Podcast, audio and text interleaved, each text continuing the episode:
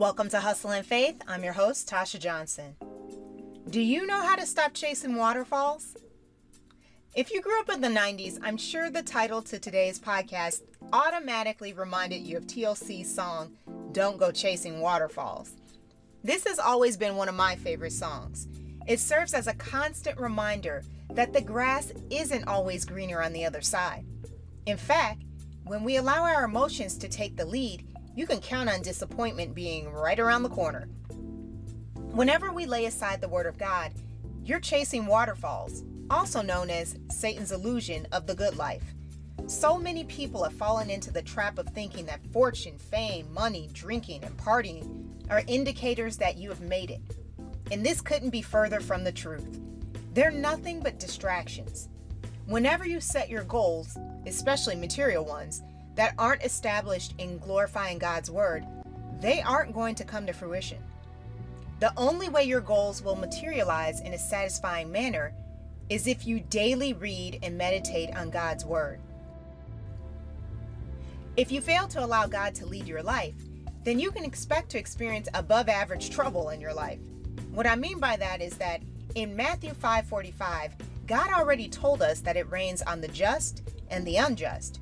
However, if you fail to maintain a good relationship with the Lord, you're unnecessarily increasing your chances of enduring tribulation. For example, you may go through a season of financial hardship. Now, instead of exerting forth the effort to apply for jobs and rely on your faith in God to help you get a job, you decide to rob a bank. Now, I know that's an extreme example, but you get the point, right? You allowed your impatience to hinder God from showing you that He is faithful and will bless you with the right job. So, whenever we start to feel restless or during tough times, we need to remember that these are the moments that Satan is trying to recruit us to join his team.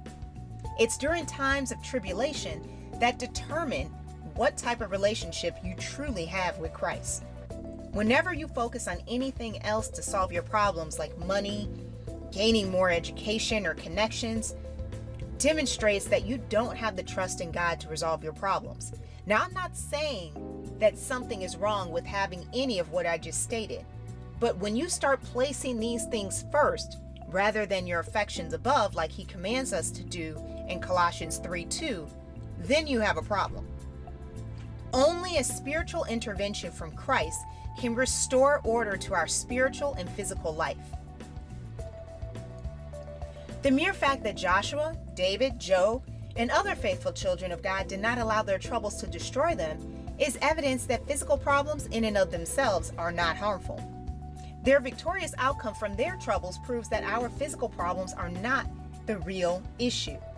It's our lack of faith in God that's the real problem. Without faith, God has no other way of operating in and throughout our life, so He can comfort us while He helps us to resolve our issues. So, relying on faith is the reason Satan could not succeed in his diabolical plan of destroying people like Job and Joseph and other faithful children of God. Their faith protected them from Satan's fiery darts, which are nothing more than lies, deception, and schemes. Through their faith, God was able to take the exact same tribulation that Satan was trying to use against them and cause it to work for their good. Now, in other words, God used their tribulation as a tool to strengthen and enlighten them.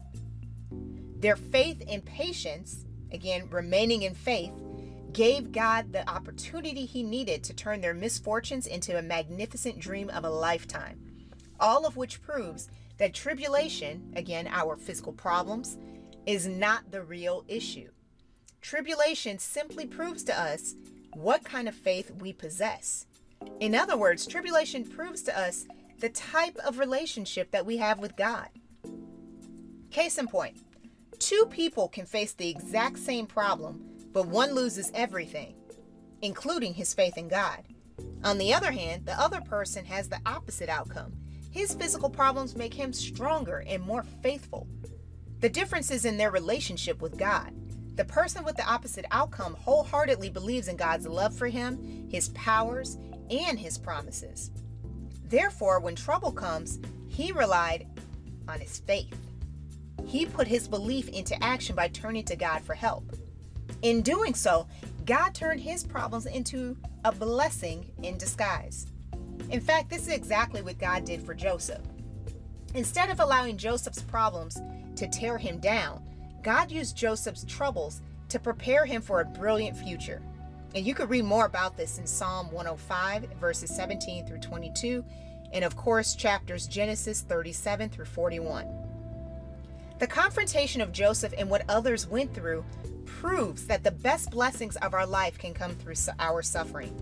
If we calm down and listen to God as Joseph did, God can teach us practical experiences that can help us achieve our goals in this world as well as the world to come. Joseph understood this fact and patiently allowed God to teach him from all angles of life. God was able to teach Joseph about the culture of the people he was going to rule over. Joseph learned their language, their way of life, and their laws. God taught Joseph how to be the perfect leader. Therefore, Joseph was able to relate to everyone, regardless of their status in life. Through Joseph's faith and patience, God was able to align Joseph's character to his. This state of mind helped Joseph to be compassionate towards everyone. It also taught him the art of getting by in life through humble means, as well as how to hand, handle prosperity. So, as you can imagine, every aspect of Joseph's tribulation was used to prepare him for his God given promotion to be ruler over Egypt. God is not the author of confusion. He never changes. God took care of his children in the Bible, and he will take care of us provided we stop looking at the waterfalls and focus on strengthening our relationship with him. Thanks so much for listening to today's podcast. My goal is to help you both spiritually and physically. If this podcast has been a blessing to you, please check out my other website, starengu.com. And that's S T A R E N G U.com. I'm confident that my side hustle of helping others to invest in themselves via my online courses can be of help to you as well. My courses are geared to teaching people how to create their own website and promote their endeavor through digital marketing and so much more. You never know who you may inspire. See you in the next podcast.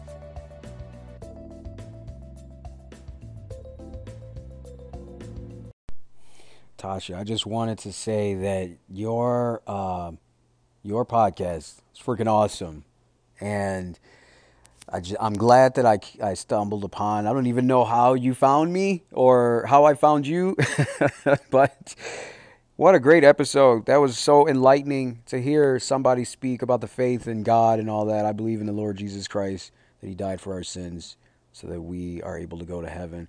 Uh, it's just a beautiful podcast, beautiful episode. I'm going to listen to more of your episodes here. Um, but I just wanted to thank you for posting that and putting out such great information, such great knowledge. That was awesome. Very, very awesome. I appreciated every single minute of it. And you know what? I hope you have a great day. Bye. Hey, friend, it's Tasha. Thank you so much for taking time out of your schedule to let me know that you enjoyed the podcast. I really do appreciate it. I hope you're having a great evening.